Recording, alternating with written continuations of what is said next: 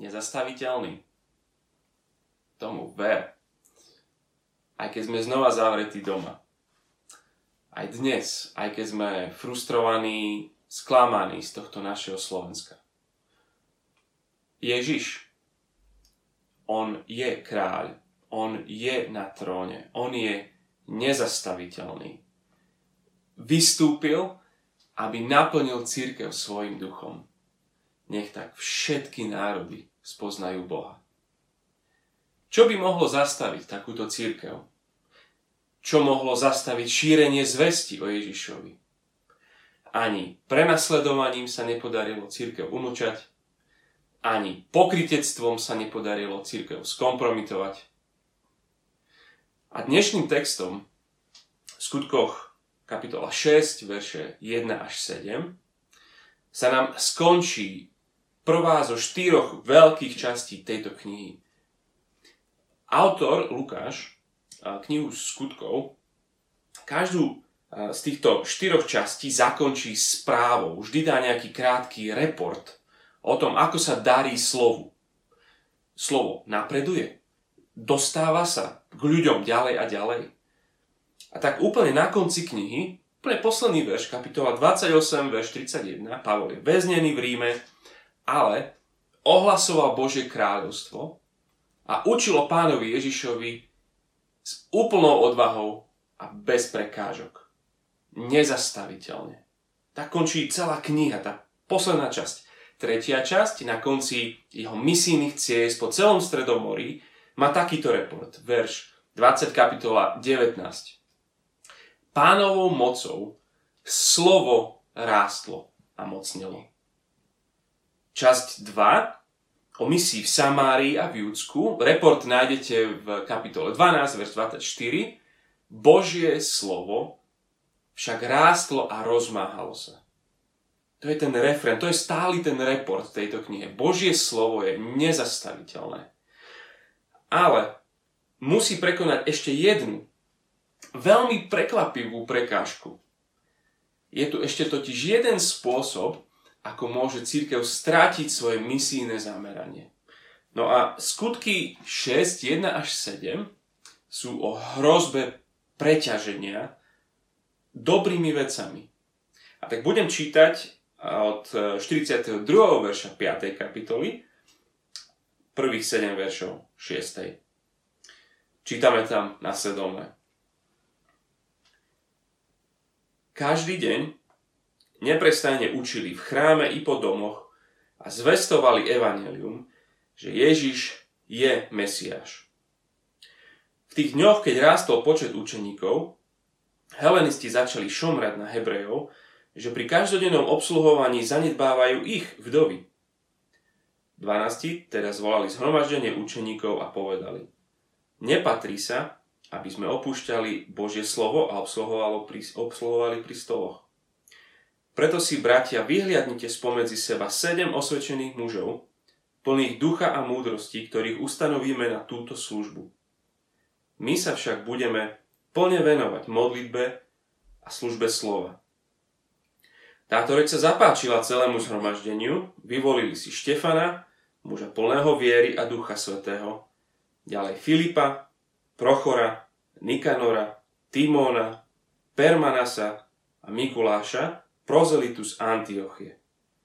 Postavili ich pred apoštolov, modlili sa a kládli na nich ruky. Božie slovo sa šírilo a počet učeníkov v Jeruzaleme mimoriadne rástol aj veľký zástup kňazov sa tejto viere podvolil. Tu končí táto prvá časť knihy skutkov. Pred desiatimi rokmi približne ma odchytila jedna veľmi milá pani v dôchodkovom veku. Chytila ma za ruku, pozrela mi do očí a povedala Tomáš, bolo by ťa za to škoda, keby si prestal byť lekárom. To bolo v čase, keď som znížil svoj úvezok v nemocnici, aby som pomáhal nitrianskému zboru. Táto tetuška bola pritom celý svoj život kazateľovou manželkou. Hovorí, potrebujeme na Slovensku veriacich lekárov, Tomáš. Mňa to zarazilo. Práve ona mi niečo také povie. V podstate mala potrebu mi povedať, že, že super, že chcem slúžiť nejakému zboru v kríze, ale to dôležitejšie je, aby som liečil ľudské choroby. Takéto som často počúval a sem tam aj počujem a poviem vám od kadekoho prekvapujúceho. Čo vy na to? Má pravdu? Je škoda nechať niečo, niečo dobré, niečo, čo je prospešné a úctyhodné za písanie kázní, ktoré si už pondelok nikto nepamätá. Čomu sa máme primárne venovať? Tento text sa týka, sa pýta cirkvi podobnú otázku. Čo sa nesmie zanedbať v cirkvi? Čo, čo je primárne a kľúčové? No v iných oblastiach života je to akoby trochu jasnejšie. Ak máš auto a zanedbáš tankovanie, výmenu oleja či servis, rýchlo si dojazdil. Máš telo a ak sa o neho nestaráš, fajčíš a chlastáš, skôr zomrieš. Čo nesmieš zanedbať v cirkvi? Aby nezakapala, aby bola zdravá, misína. Toto nie je otázka len pre tých, čo vedú církev. Nie, všetci, celá církev v tomto musí mať jasno. A preto sa poďme pozrieť najprv na riziko, potom na riešenie a nakoniec na rezultát. Prvá vec. Riziko. No, máme tu takú prípadovú štúdiu prvého kresťanského zboru. Je to zbor prototyp a aj so všetkými svojimi problémami. Tento ich konkrétny problém, to ich riziko je veľmi bežné. Um, management literatúra by ho nazvala, že to je mission drift. Že, že príliš veľa energie vynakladáš na, na dobré veci, ale to potom spôsobí, že nedokážeš sa venovať tomu, prečo ako organizácia existuješ. Robíš super veci, ale nakoniec nerobíš to, čo nemôže spraviť nikto iný. Čítam znova tie prvé verše. Každý deň neprestajne učili v chráme i po domoch a zvestovali evanílium, že Ježiš je Mesiáš. V tých dňoch, keď rástol počet učeníkov, helenisti začali šomrať na Hebrejov že pri každodennom obsluhovaní zanedbávajú ich vdovy. Dokým sa apoštoli plne venujú ohlasovaniu Evanielia, církev rastie. No ako v každom zbore, vidíme ešte aj tu uprostred prebudenia, sú problémy. Prichádzajú úplne legitímne stiažnosti. Tu ide o to, že, že v zbore sú dve skupiny ľudí a jedna z nich má pocit, že sa nedostáva pomoc ich vdovám. Zbor tvoria dve skupiny veriacich Židov. Väčšina je tých pôvodných, tých domácich Hebrejí, ale je tam aj nezanedbateľná skupina Židov, ktorí sa pristahovali z iných častí ríše. Helenisti hovoria po grécky, majú rôzne grécké zvyky, môžu byť aj inej rasy.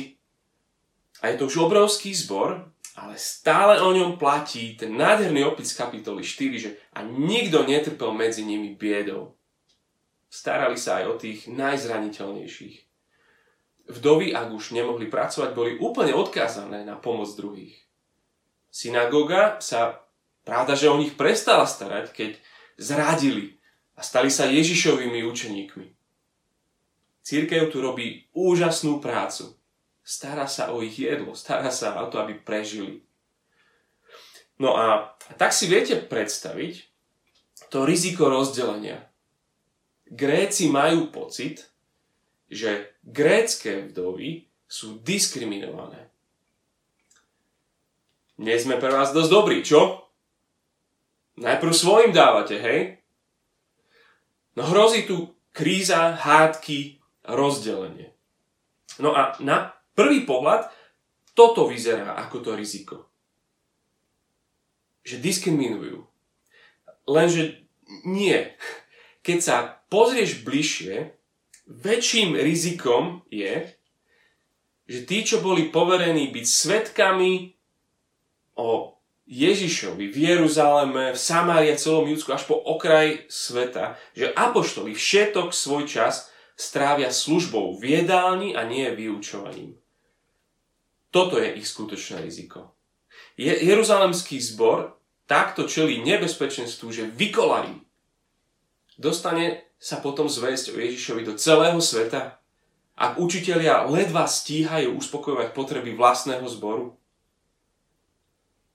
Ešte som nevidel zbor, ktorému by presne toto nehrozilo.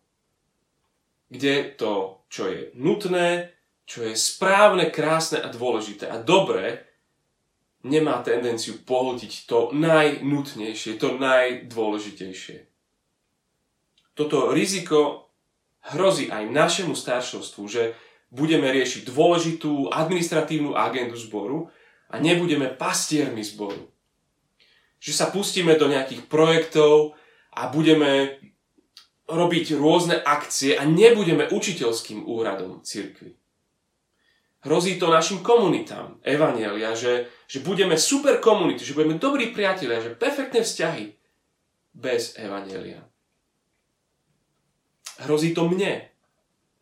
Toľko vecí má schopnosť vytlačiť nábok čas modlitby a prípravy vyučovania tlak mojich aj vašich očakávaní, moja lekárska práca. Neustále bojujem s časom.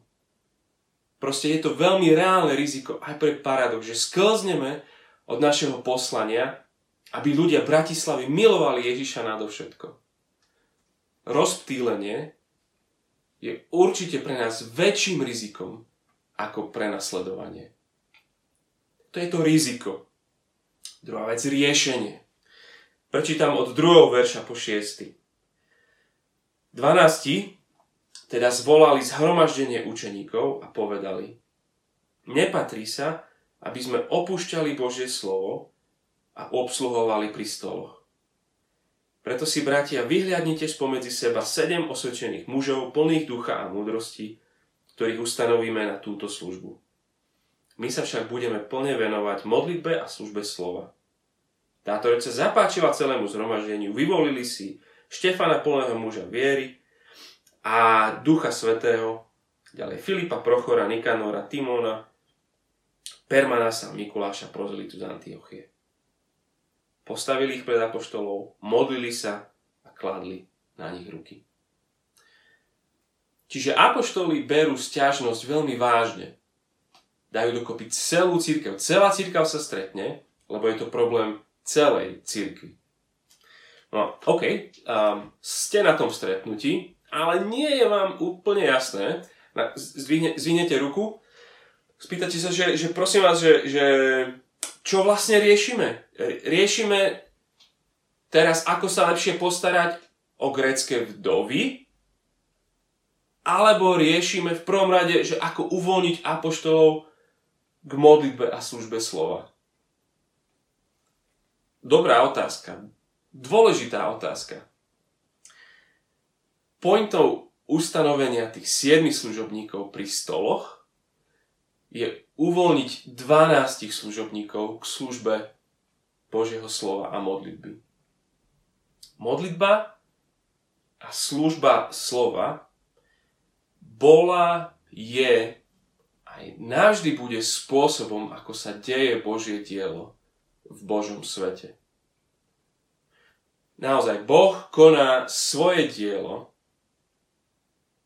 vo svojom svete skrze svoje slovo.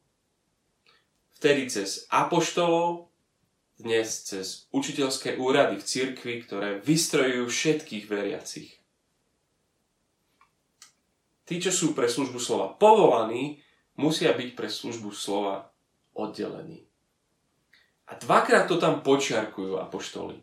Všimni si verš 2, kde hovoria, nie je správne, aby sme opúšťali Božie slovo. A potom verš 4, my sa však budeme venovať, plne venovať modlitbe a službe slova. Církev žije zo slova, každý veriaci žije Božím slovom, církev sa rozpadne bez slova. Ale, a, a teraz sleduj pozorne, nesmieš si myslieť, že cirkvi stačia len učitelia.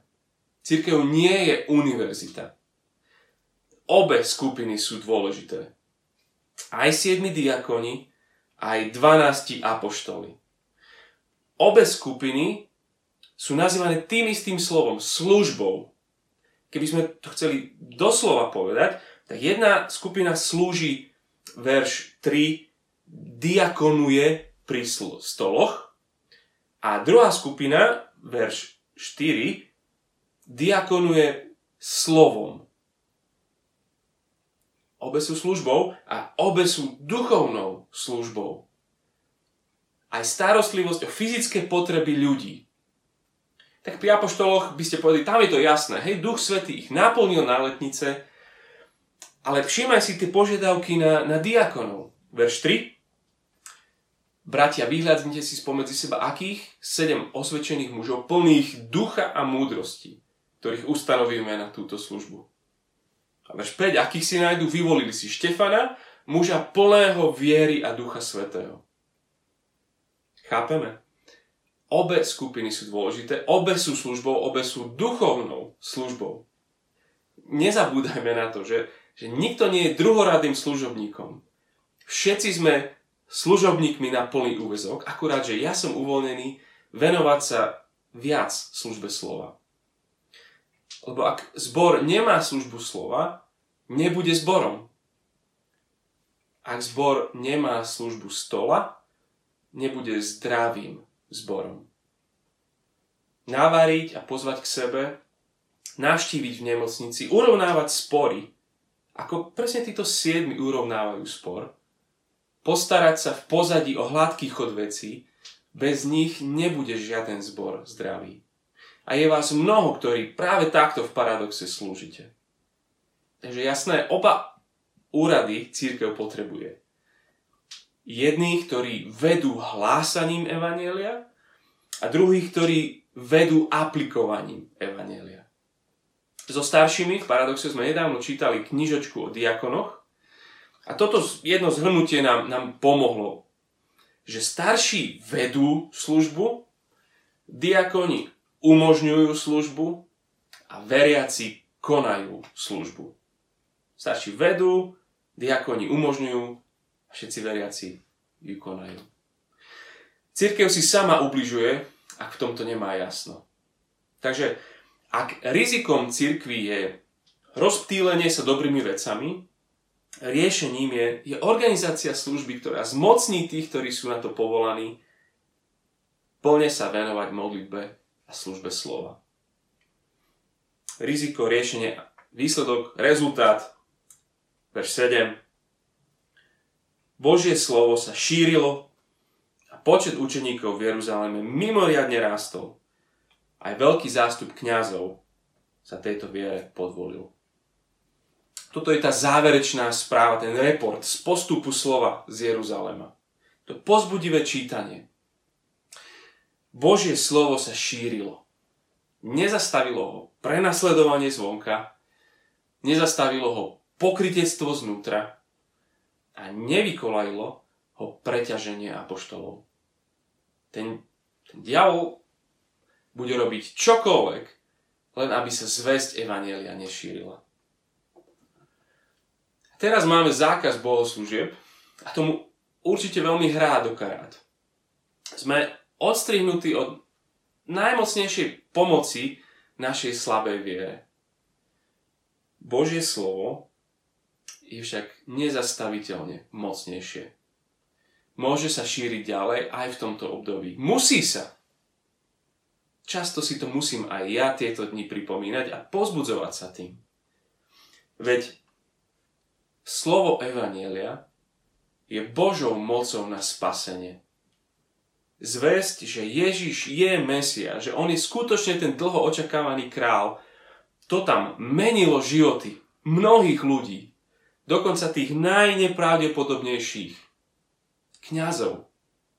To sú tí, čo od prvej chvíle najviac odporovali Ježišovi. To sú tí, ktorých v 4. kapitole sme čítali, že sa rozhorčovali, že, Ježi, že učeníci už učia. a že v Ježišovi ohlasujú skriesenie z mŕtvych. To sú, to sú tí, ktorí zavreli učeníkov do väzenia. A teraz aj veľký zástup kňazov sa tejto viere podvolil. Zväzť o Ježišovi mení životy. Nezabudnime na to, prosím. Teraz, keď sme všetci doma, keď sa izolujeme, keď sa vzdialujeme druhým ľuďom, nezabudnime stále, aj dnes, najväčšia potreba každého Slováka je Ježiš. Nie zdravie, nie bezpečná robota, nie lepšie školstvo, nie šťastné Vianoce v kruhu svojich blízkych, nie koniec pandémie. Pokánie a viera je najväčšou potrebou každého človeka, ktorého poznáš. Si predstav ich mená, ich tvár, ich najväčšou potrebou je Ježiš Kristus. Si o tom presvedčený? Som o tom presvedčený? Naozaj. Lebo to sme sa tu naučili v týchto kapitolách, že nie iného mena, v ktorom by sme mohli byť zachránení. No a tak ako v cirkvi sa zväzť proste nesmie dostať na druhé, na tretie miesto, tak ani vo vašej komunite. Využite svoju rôznosť. Jedni majú dar veci vymyslieť a prichystať, druhí majú dar viesť rozhovory. Vytvárajte si príležitosť svedčiť o Ježišovi aj v tomto čudnom advente. Nečakajme na nejaký iný a lepší a ten zajtrajší. Možno v manželstve potrebujete jeden druhého zmocniť k službe. Rozprávajte sa o tom, manželia. Ako by si ty ako manžel uvoľnil svoju manželku, ako by si sa ty postaral o domácnosť v čase, keď by tvoja manželka mohla slúžiť iným. Manželka, ako by si ty mohla uvoľniť, ako by si ty mohla zmocniť svojho manžela k evangelizácii, k pastierskej službe. Vôbec nikde nie je napísané, že vždy musíte slúžiť spolu. Rozmýšľajte o tom. Rozprávajte sa o tom. Proste v skutkoch 1 až 6 je istý druh urgentnosti. Ježiš, ktorý vystúpil, sa totiž vráti. Kto nebude dovtedy volať na jeho meno, nebude zachránený. Teraz je čas milosti. Aj keby pol ľudstva vymrelo na nový variant vírusu, aj tak trvá časť milosti, kým nepríde znova Ježiš. Preto musíme našim životom dať taký tvar, taký životný štýl si zvoliť, aby nám umožňoval Krista ohlasovať. Nie dôležitejšej, nie krajšej správy. Ježiš je kráľ. Ani v tom najlepšom dni nie sme priateľní pre Boha náš hriech je hlbší a odpornejší, než sme ochotní si to priznať. A predsa, keď Ježiš vystúpil do Božej prítomnosti, tak presne tak, ako, ako keď veľkňaz niesol na hrudi mená kmeňov Izraela do najsvetejšieho miesta chrámu, tak Ježiš, keď vystúpil, nesie všetky naše mená do prítomnosti Otca. On svojou vlastnou krvou nás dokonale očistil od, od každého hriechu. On nás spravil vhodnými pre Boha. Ten, kto je kresťan, ten, kto je v Kristovi, už tam je v Kristovi. Už jeho občianstvo je v nebi. Nikto a nič to už nedokáže zmeniť. Nič ťa neodlúči od, neodlúči od Božej lásky, ktorá je v Kristovi Ježišovi. Toto, tuto je skutočné bezpečie pre každého uprostred pandémie. Nech je teda paradox miesto, kde táto správa stále jasne znie. Modlíme sa za to.